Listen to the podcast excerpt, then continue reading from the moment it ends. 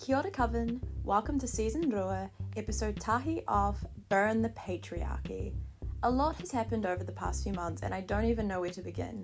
My mental health journey has been nothing short of wild and unpredictable, but I'm very fortunate to be surrounded by so much aroha during this strange point in my life. So, where do I start? Content warning for this episode I will be discussing topics surrounding suicide and mental health. If you are not in a space where you feel able to listen to a deep talk about these topics, I invite you to hit pause and return to this episode if and when you feel ready. I won't be going anywhere. You're a part of this coven, and in this coven, we prioritize our mental health. I love you, and I'll see you when you come back. As you can see by the title, today's episode is about me reclaiming my voice. Why do I feel the need to do so, and what does reclaiming my voice have to do with burning the patriarchy? Well, in recent months, I've been reflecting on my relationship with social media, especially in regards to Instagram. Now, I've been an Instagram user since I was a teenager back in the 2010s, and over the years, I've watched how much this app has changed. I've experienced censorship, I've had pages shut down as a result of it, but one thing that hasn't changed over time is the fact that I receive a lot of abuse, or some would refer to it as hate, via my messages. Now, I believe a lot of this has to do with the fact that I am a woman simply existing on the internet and being unapologetically myself. Now, way back in the 2010s, when I first joined Instagram as a teenager, I used it as a place to post my cosplays. This resulted in numerous sexually aggressive messages from grown ass men. And then during university, when I started to use my Instagram as a place to promote my sex work, I would receive the same sexually aggressive messages. But this time, they were followed up by messages from women asking me to block their boyfriends and slut shaming me. Or women coming into my messages asking me for advice about sex work and feeling entitled to my time, energy, and knowledge. In 2019, I created an Instagram for my blog. The Instagram was at Vixen Temple blog and it was used to promote my writing, my sex work activism, as well as promoting and providing resources for sex workers and our allies. Because of this, I received messages from civilian folks disagreeing with my lifestyle. I got death threats, rape threats, die from cancer messages. I've constantly been told that I should just kill myself so there's one less worthless gold digging whore on our planet. It's a lot of strangers making assumptions about me and feeling the need to project their narrative onto me via my DMs. And in all honesty, I'm just sick of it. This is my podcast. My Instagram is my Instagram. My Twitter is my Twitter. My voice is mine. My stories and lived experiences are valid. I am not a company. I am not a religion. I am a person and I do not need to abide to your ideologies on how one should conduct themselves on social media. I especially don't need life advice from civilians who have never worked in the sex work industry. I have always been an outspoken and passionate woman, but I have been silenced so much in my life. This is something that I'm sure queer folk who are on the neurodiverse spectrum can relate to. I see you and I hear you. I want and deserve for my social media to be a safe space where I get to connect to other sex workers, promote my shows, and advocate for the things that reflect my morals and or impact my life. Don't like it? Hit unfollow. Because my intention for 2022 is that I am no longer silencing myself for the comfort of others. I did not ask you to be here. You can leave as you please. You have free will. If I critique a celebrity that you love and you take it personally, that's on you. If I have an opinion on something that impacts me and sharing my opinion upsets you, you can unfollow me. I have an obscured sense of self after spending my teenage years being gaslit and groomed by a man almost triple my age, and my imposter syndrome almost resulted in me taking my life a few months back. I considered leaving social media entirely because the messages of abuse were messing with my sense of self worth and my worth as an individual. But why should I leave? I'm an online activist. I use social media to advocate for the sex work community. When you come into my DMs telling me to be quiet, you are simply feeding into the abuse that us sex workers face on a day to day basis. Now, I know what you may be thinking. Well, Vixen, that's the price you pay for having a social media presence. You put yourself and your opinions on the internet, your profiles are set to public, and therefore people have a right to respond to you. And you know what? You're absolutely right. This is very true, and as I said, I am open to constructive criticism. I am a big believer in changing your opinion when presented with new information. So, regardless of my intentions, if my words or actions are causing harm in any way, then I want to be called in and held accountable. So, my DMs are always open to constructive criticism. Now, I try to stay in my lane and advocate for things that I have lived experiences in, but I also believe that you should advocate for areas of life and communities that don't directly impact you because allyship is so important.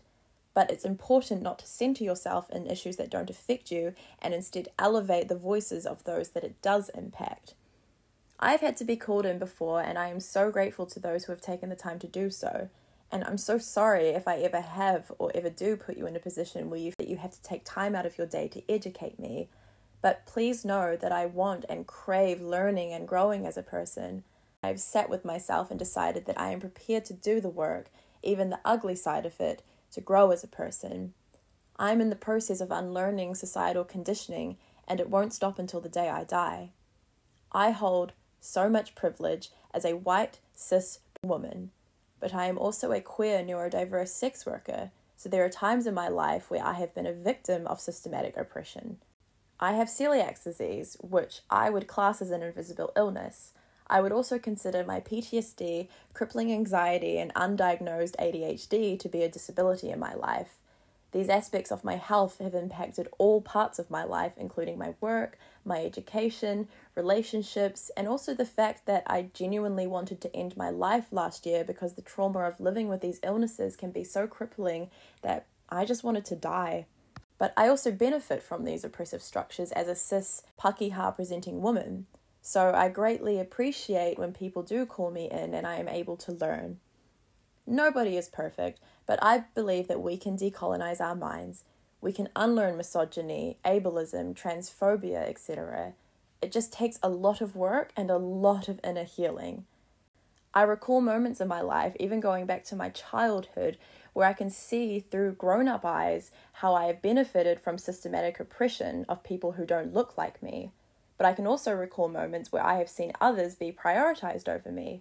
For example, I'm a 25 year old woman with ADHD, and it was never noticed in me as a child. I'm still seeking an official diagnosis, and it feels close to impossible in this current mental health climate. If I had been born in the body of a cis male, I likely would have been diagnosed a lot sooner. All of the experiences that I was reflecting on over the four months that Tamaki Makaurau was in lockdown are things that I really want to unpack on season two of Burn the Patriarchy.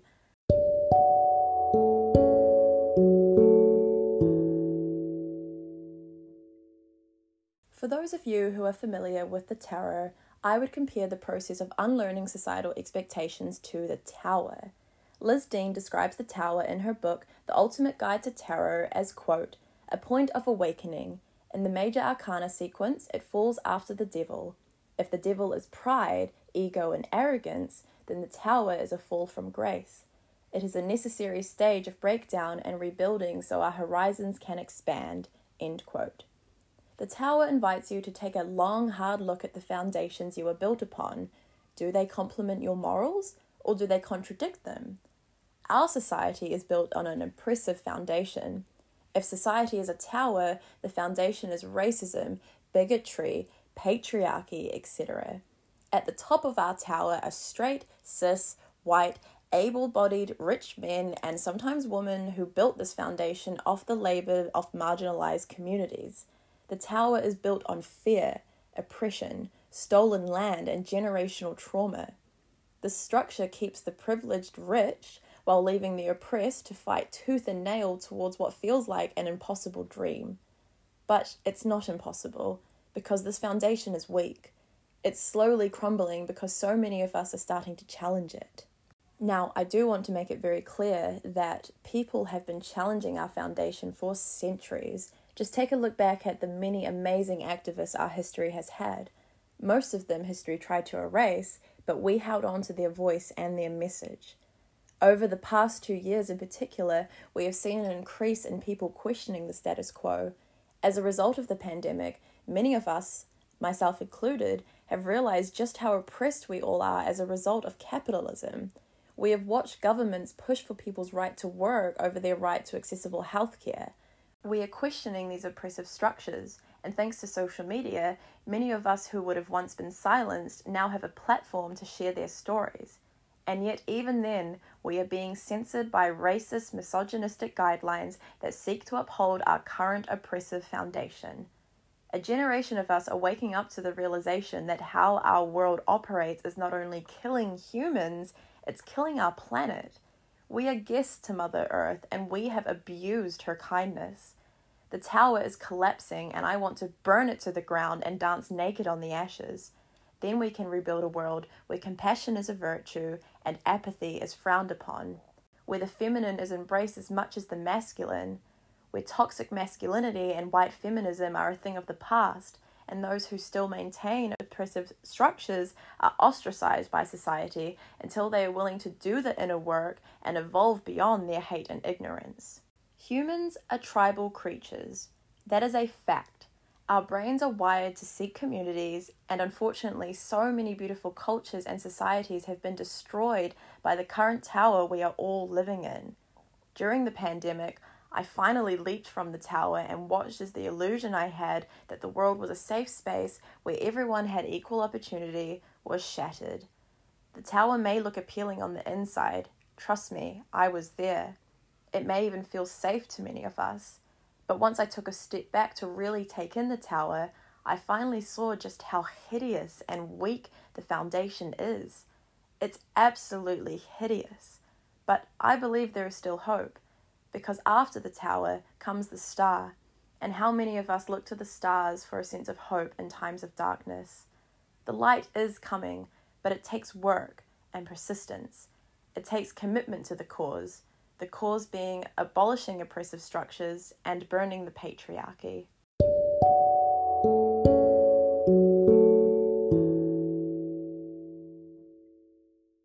Back to reclaiming my voice. Going forward, I intend to no longer give my energy to messages that are just plain verbal abuse and bullying. The second you resort to name calling, threats, making assumptions about my integrity or morals, or adding fire to my suicidal tendencies, I'm blocking you. It's no longer constructive when these methods are used, it's just causing more harm. That's not to say that you owe me kindness if I offend you, but I can't learn and grow as a person through bullying and name calling and threats and I don't believe I've ever posted anything that warrants in death threats and or being told to take my own life. I know I post depressing content, but I am an activist. I can't ignore the things I post about because they impact me directly, and if it's not something that impacts me, it's a cause that I care greatly for. If my content depresses and or upsets you, you can mute or unfollow me. I post content that can be triggering, so please put your mental health first. Know that I won't take offense if you need to take a break from following me, even if you never come back. You do you, you have autonomy. But please don't come into my DMs asking me to be quiet or to stop victimizing yourself. You want to be a victim so badly. Trust me, I don't. No one wants to be a victim. Stop telling me to be quiet just because I'm posting content that makes you uncomfortable. What I'm trying to say is, I'm really tired of trying to justify my existence on social media. I'm shadow banned. I've had multiple accounts deleted for advocating for sex workers and sexual assault survivors. I have a love hate relationship with social media that I'm sure many of you can relate to. I want to use my platform to post things that inspire me, share resources about sex positivity and sex work, promote my work, and anything that I believe could contribute towards burning the patriarchy. That means talking about racism, ableism, misogyny, etc. I want the world to heal, but first we need to abolish toxic structures and abuse. We need to dismantle oppressive structures, and that starts from within.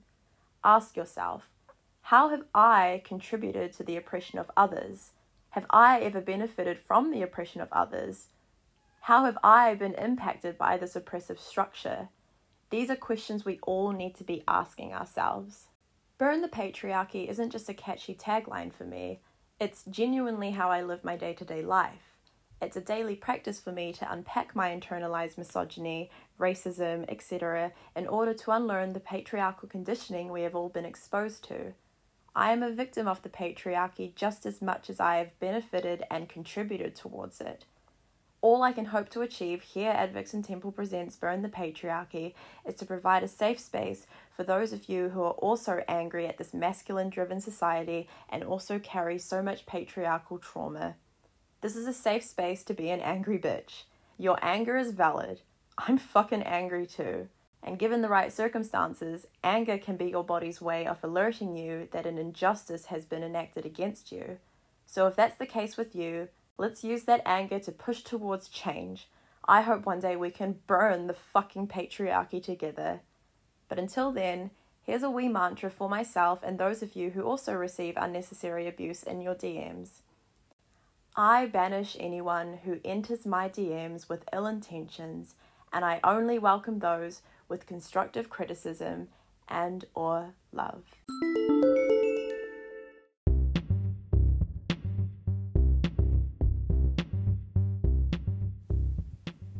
Thank you so much for listening, and I'm so excited about future podcast episodes. I intend to post once a month, but I don't want to hold myself to an unrealistic standard because I have executive dysfunction and life happens. I have ADHD, so my motivational levels are extremely unpredictable. I am hoping to hire an editor to help me with the podcast so that I can try work towards building a more structured and consistent schedule. But I also think that us neurodiverse folk all too often hold ourselves to neurotypical standards. And you know what? I thrive on chaos. So, when will I post another episode? Ideally in a month, but who knows? I'm just so grateful every time I receive an email saying that people are still listening to my podcast. It really means a lot to me that you have received my voice, and I'm so honored to have you be a part of this coven where we hope to burn the patriarchy. Fuck capitalism, eat the rich, burn the patriarchy. Aroha nui coven, and I'll see you in the next episode. Uh, cool. Recording in process. So, hello, welcome to the show. Um, do you just want to start by introducing yourself first of all? Okay. Uh, my name's Jordan Quinn. I'm the curator of the annual Sex Workers of Aotearoa art exhibition and the co-owner of NZ Pleasures. Awesome. Love it. I mentioned that I'm an independent sex worker. yes, and you're an independent sex worker. So cool. You're a, you're a busy woman by the sounds of it. Yeah, yeah, I keep myself entertained. so tell us about the Sex Workers of Aotearoa art exhibit. So this is the fourth year that it's running. So do you want to talk through where the idea came from, how it started, how, you know, just tell us about the journey of Sex Workers of Aotearoa art exhibit. Okay. Um, so it started back in um, 2019, which is, so it started in Wellington in 2019, which is what makes this year so exciting because we're going back to Wellington. So we've kind of come full circle. Like we did Wellington and then we did Auckland in 2020 and then we did Christchurch in 2021 and now we're back to Wellington. So it's kind of coming back to where it all began, um, which is quite exciting. Uh, and I feel like a lot of the entries, like every year, there's there's more of a majority of Wellingtonians that enter. Like Wellington's a very creative city, um, and so I feel like this year's going to be big. Hopefully. um, so, where it started back in 2018, um, I was interviewed for a documentary called The Secret Life of Sex Workers. And up until quite recently, it was still available on um, TVNZ on demand. Um, it's no longer up there. Uh, but it was three short interviews. Um, so one was myself, um, one was a um, transgender um, sex worker from down south, and one was a brothel operator. And during the interview, like this is before I became face out, so the whole interview was just my my red lips down, um, which is quite weird. And just sidetrack, I remember when my mum was like, "Oh, I want to watch it." I'm like, "Okay, mum, first opening scene is my tits. Just just be aware." um, just so you know. yeah, just you know, FYI. Um, but no, she she watched it and she thought it was great. But the, the thing about doing that documentary, I'm really glad I did it. It was something really out of my comfort zone. Um, and, you know, the, the director was lovely and the camera person was great. But it got to a point, especially at the end, the very last question was, is sex work empowering? And if you're a sex worker, it's one of those questions. It's like, oh God, here we go. Like you're rolling your eyes. um, and I'm really happy with the way I answered it. And a lot of people who saw the documentary was like, you answered that really well. Can't remember how I answered it now. I was about to say, do you remember but, what you said? I don't. I don't remember. I remember shrugging. I remember shrugging at the end. The, the, the documentary ends with me going, you know. That's iconic. Um, oh, that's all, folks. yeah. yeah, that's all, folks. Um, uh, so it got it got me thinking about you know after watching myself in this documentary how you know neither of the people who were interviewing me um, were sex workers who had been in the industry. Um, they just had this this interest of wanting to you know share our secret lives in inverted commas. Um, and the the questions were all kind of you know reasonably the, the common questions that we get asked. Um, and I thought, you know, why aren't sex workers sharing their own stories? Like, why is it always an outsider that has to share our, you know, our secrets and you know, give give civilians an inside glimpse into the sex industry? And and it's really obvious. It's it's you know, stigma, stereotypes, and discrimination. Like nobody wants to put themselves themselves out there. Um, it's a really scary thing to do. And so I thought, how can I create a space where uh, sex workers can share their stories without doxing themselves? Um, and I thought, well, an art exhibition.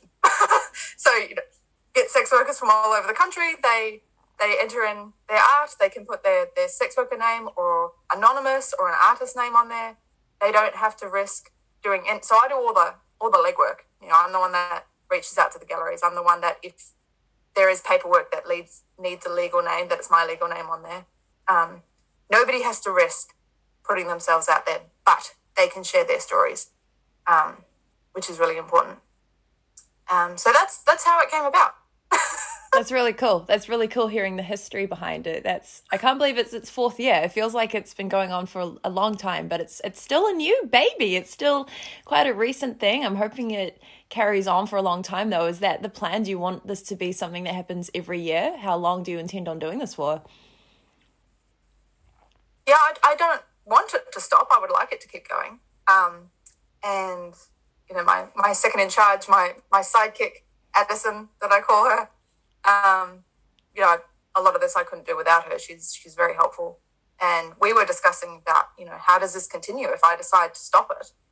Um, and we were looking into making it uh, its own entity, its own charitable entity, and you know, making a, a board of people and getting more people on board.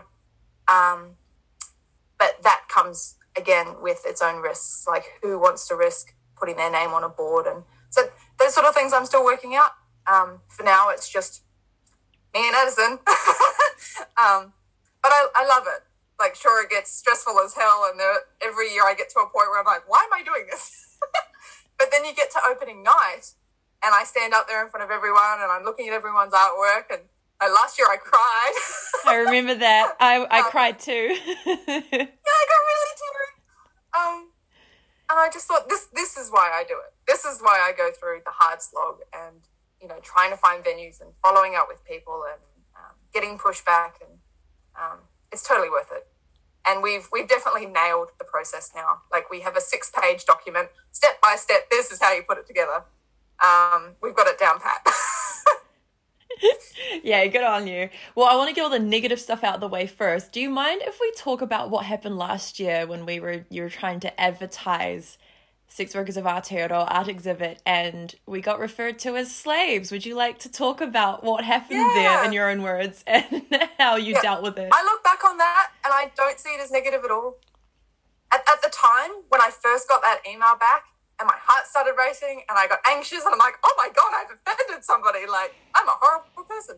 Um, that initial conflict was awful. But now you look back on it, there's no such thing as bad publicity. So, for obviously people who have no idea what we're talking about, um, for the Christchurch exhibition, I reached out to a whole lot of art shops down in Christchurch and just, you know, generic blurb about, hey, um, this is what we're doing. If you could, you know, print this poster and put it up in your art shop, like if you have one of those little notice boards, let people know that this exhibition's on. And you either get a positive reply, no reply, or this was the first time getting something really negative. Um, so we had this. I'm pretty sure I can mention his name, can't I? Go for it. It's already all out there. It's in the, yeah, it's in the papers. Okay. I was going to say the, the, news got involved. yeah, it's already on stuff. You can find all about it. So Art Metro was the um, the Christchurch art shop, and his name is Simon Simon Walmesley. I'm probably pronouncing that wrong. Anyway, he replied saying that you know he would stand against the art show because what we're doing is the oppression of women and children, and yeah, we're slaves. And I can't even remember all the things he said. Like I could look it up and read it word for word. Um, I feel like I should. We have to edit this bit out. That's all right. Oh, if you, I'm, I'm gonna edit it. I'm gonna read out what he said, and then edit Oh, you in your got it? response. Yeah. So I'm gonna when I edit it, I'm gonna read out the whole thing that he said to you, and then talk edit you talking about it. So you don't have to worry about that. I've got that on standby. But um, Perfect. yeah. So like yeah. So you responded quite well to it though. You ended up incorporating it into the promo for the um like the art and everything. It was incorporated into the show. So like you said, no publicity is bad publicity. Yeah, so it was kind of at, at first, like I said, my my first reaction was, you know, fear and anxiety. And I messaged a friend and I was like, I've just received this. How do I respond? And she's like, you know, nice and calm, ask him, you know, where his opinions came from, blah, blah, blah. And you can see that in my response in the email. And I um so I did, and he replies again with a very chunky paragraph, very in-depth um, feelings. And so from there we we printed off oh, actually, let me go back. First, we put it on Twitter. I put screenshots and was just like thoughts and let people respond. Um, and I'd say about 90% of the responses were like, you know, he's living in the dark ages. His, you know, comments are really discriminatory. They're not helpful. They're harmful, you know, stuff like that. And I think the scariest thing was when I actually Googled who this person was, is he ran for the New Conservative Party the year before. So what's worse is this is somebody, he's not just an art shop owner. This is somebody who had the potential to get into parliament and to make laws about groups like us, which is just insane.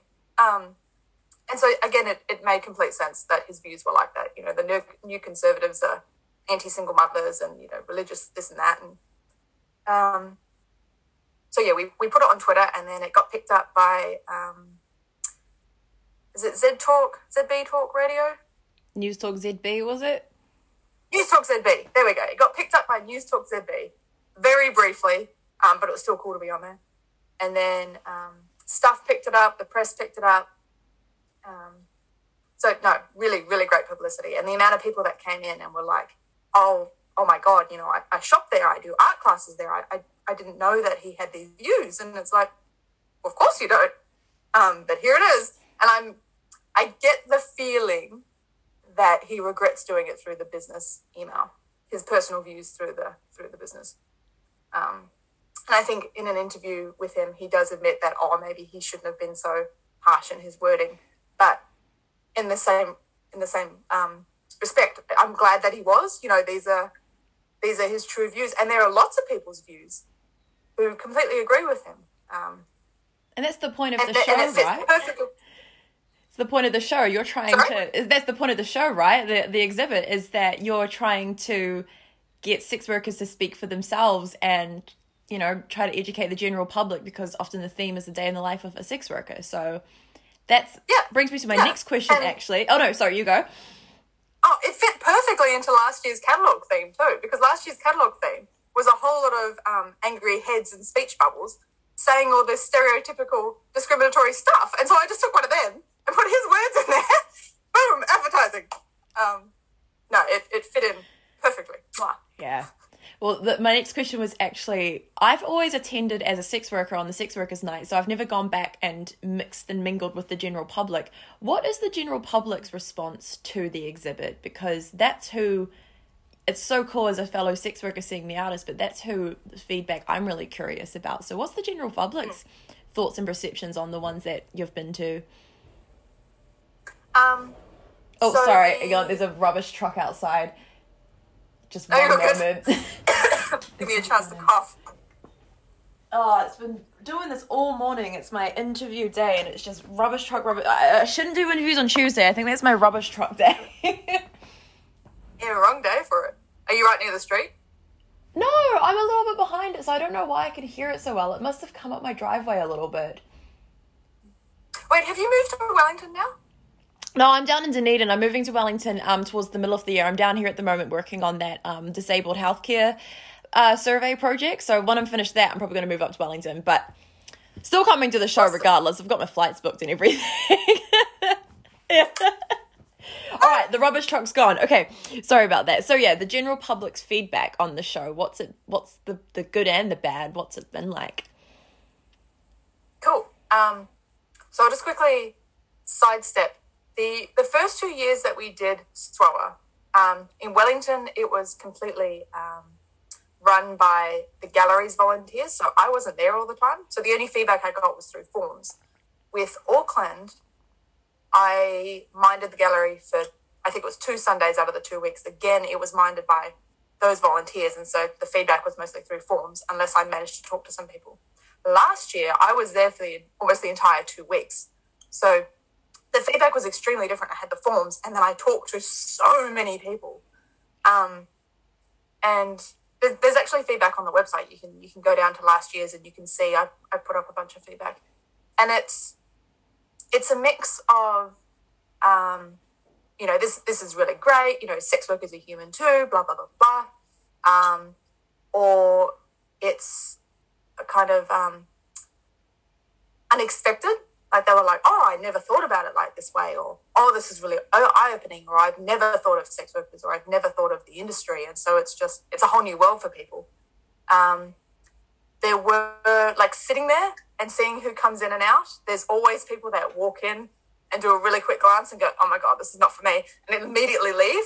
And you kind of you know go up to them and say hi, and they're just like super awkward. They're like, just get me out of here. Um, so no, massive mix. Um, I think in the general feedback, there's, there was never anything, and never anything horrible.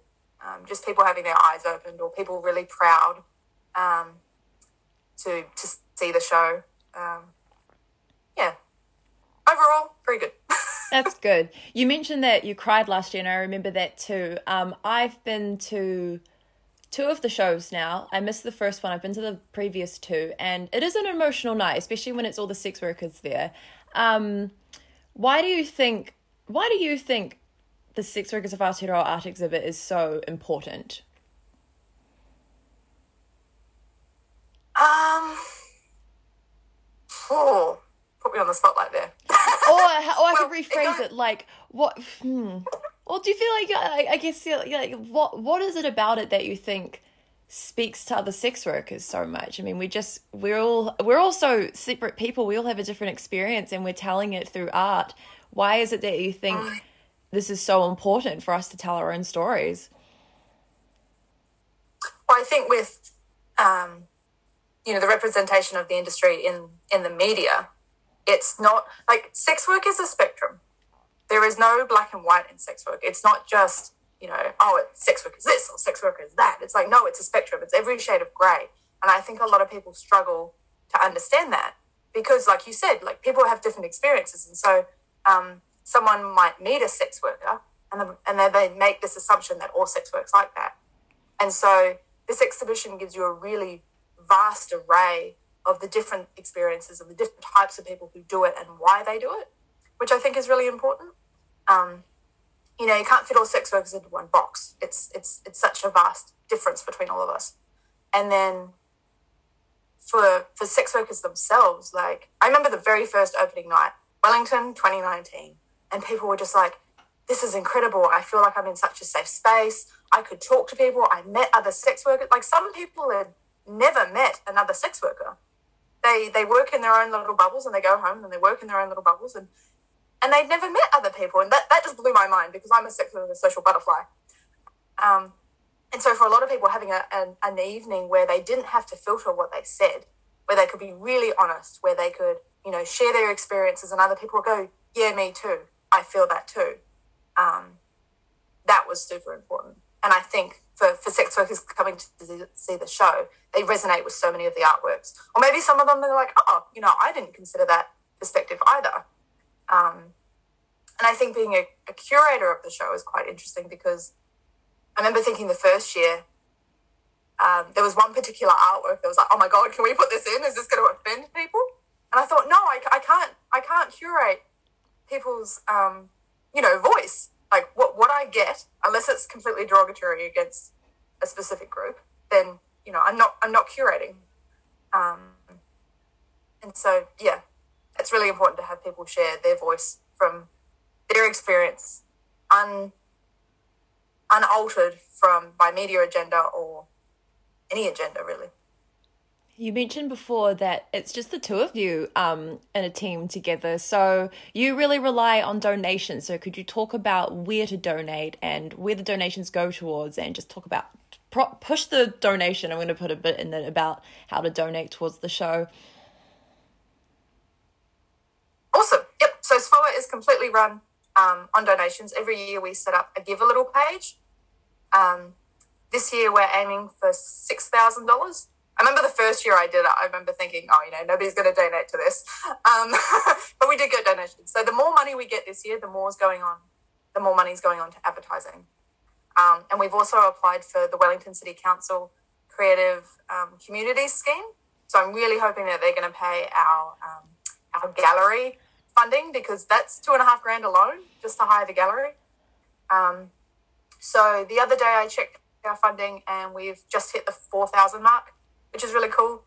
Um, so 2,000 more to go, and I know I know we'll go over that.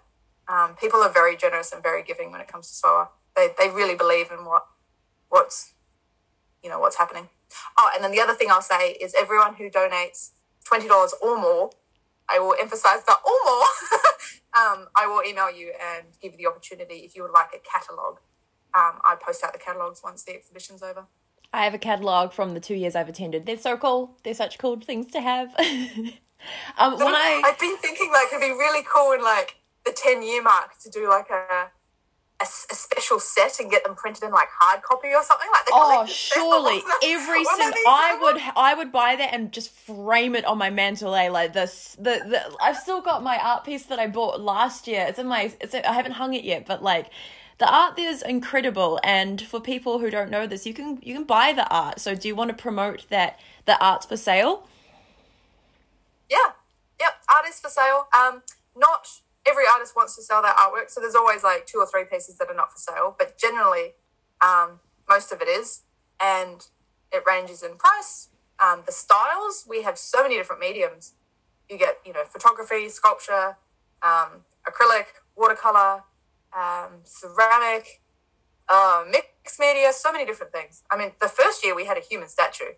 Um, obviously, you couldn't buy the human statue, but they were there on opening night, which is really cool. But it's six work. I can't buy her. Damn it. yeah. Um, yeah, you've also had performance artists, not just me, but last year there's been some amazing performance artists coming in. So it's really all the medium. You can um you can put forward anything. So just saying that I'm going to be releasing this on Monday. Um, do you want to record a little bit promoting for sex workers to apply and how to apply, and just like just sort of say what you just said then, like any medium. So do the promo if you if you'd like. Cool. So uh, entry forms into SFOA 2022 are open until April 14th. So that's the last day to get the entry form filled in and completed the artwork doesn't need to be finished and delivered until May 12th. So you've got another four weeks after that. Um, so April 14th, if you've been thinking about entering SFOA, which every year people are like, I'm going to enter next year. It's like, do it, do it this year. Fill in that entry form. And you don't have to be a fancy artist. You don't have to be trained. It's about the story and the voice behind the artwork that is the most powerful thing. Um, and we always put up artist statements so you, you get a chance to explain um, the story behind the artwork as well. And we take any medium. I'm going to say any with an asterisk, asterisk in case I think of something that we won't accept. But, you know, photography, acrylics, watercolor, drawing, mixed media. Um, we've had film, uh, poetry. We've got somebody who's writing a small book. We've got zines. Um, performance. If you are thinking of doing performance, please reach out to me because we'd love to have you to perform on the opening night. Um, God, what else have we had? Installations, sculpture, pottery, um, stickers. I think we had stickers one year. Yeah. Cool. Cool. If you can see it, put it, submit it. oh, embroidery. We had an awesome embroidery piece um, in Auckland. It was the embroidered sign language that if you understood sign language, it said fuck. I remember that. I remember that piece. It's so cool. Like it's so gay. Sex work and embroidery. That's so gay. I love it. it's so wholesome. It's actually Yeah. so wholesome. Um, well, I suppose we could conclude with the last statement. It's kind of a you've kind of answered it already, but it's a broad one. I usually ask this to most of my guests that I have on the show. Um, I'm not going to ask. Is sex work empowering? I'll ask. I'm like, so is it empowering? no, my question is, what do you wish people understood about the sex work industry? Oh, what do I wish people understood? Um, yeah, that it that it is a spectrum. Um, there is no black and white when it comes to sex work or the industry, and I think when it comes to having discussions around sex work, that you have to remember that you have to remember it's every shade of grey. Um, it's not black and white, and oh, having a brain fog moment. Wait a second. Oh, I get these the second they hit record, I'm like, and my brain's gone. Uh, what was I going to say? What do I wish people knew about the sex industry? Um, I guess when it boils down to it, like, I want people to see us as human, and and I know that loads of people do, but every now and then, you know, you get the the discriminatory, the you get the stereotypical um, or um, the stigmatizing comments that reflect that you know some people don't see us as human. Some people don't see the industry as legitimate. And the, and the reasons why people enter the industry are also so vast. Um, and i think from becoming a sex worker myself i've become a lot less judgmental. You know i'm a lot more um, open-minded. I'm a lot more um, willing to understand um, why people do what they do. And um, appreciate different people's viewpoints, even if I may not have experienced the same, or even if I don't agree with it. You know. Did I answer that? I'm No, not that was good. sure. I feel like That I was a, no, that was a really good answer. That was that was great. I was like, yeah, I'm gonna get emotional. I agree though. It's it's really the bare minimum. It's like I just want people to see us as humans. It, it's so complex, but it's like they they really don't. They really make it clear that they don't. Like we were literally referred to as slaves, and you know we're having a man tell us that we're exploiting women. That it's like it's just people do not view us as autonomous beings. So like yeah, you you really summarized it. Thank you. Um, well to conclude, do you want to pr- promote all of your plugs, not just Sex Workers Aotearoa, all your Twitters, all your Facebooks, promote whichever ones you'd like. Oh my god, I have so many. Exactly. So, Do them, um, and I will link them in the um, show notes as well. So don't worry, they'll be there. If you forget any, I'll make sure they're all there. But are there any you want to push, like your company's Twitter and everything? Yeah. Okay. So first, first I'll push SWOA. So the SWOA website is regularly updated. swoa.co.nz. We we're on Twitter. So SW Aotearoa. Um, the same handle is on Instagram. SW Aotearoa. Facebook is SW of Aotearoa. um, Facebook doesn't get used as much. You know, if you want to keep up to date, stick with our Twitter and our Instagram. Um, I really want to promote NZ Pledges. So the only, I feel like I'm saying this right, the only platform in New Zealand that is run by sex workers for sex workers, aka myself and my business partner. Um, so you know, if you want to support a platform that supports you and that you know is in the trenches with you, like you know, how many platforms out there have never sucked a dick in their life? That's what I always say. so yeah, go support NZ Pledges. That's nzpledges.co.nz. Um, and we support all different people from uh, from all sectors of the industry. So escorts, sensual massage, um, BDSM, fetish, and online services. And then I guess if, if people want to follow me, you can find me on Twitter at, at giggly underscore Jordan.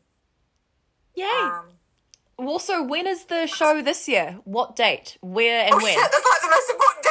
Yeah, I was like, hang on a minute. We should probably finish with when can we go to the show and when? How do we get there?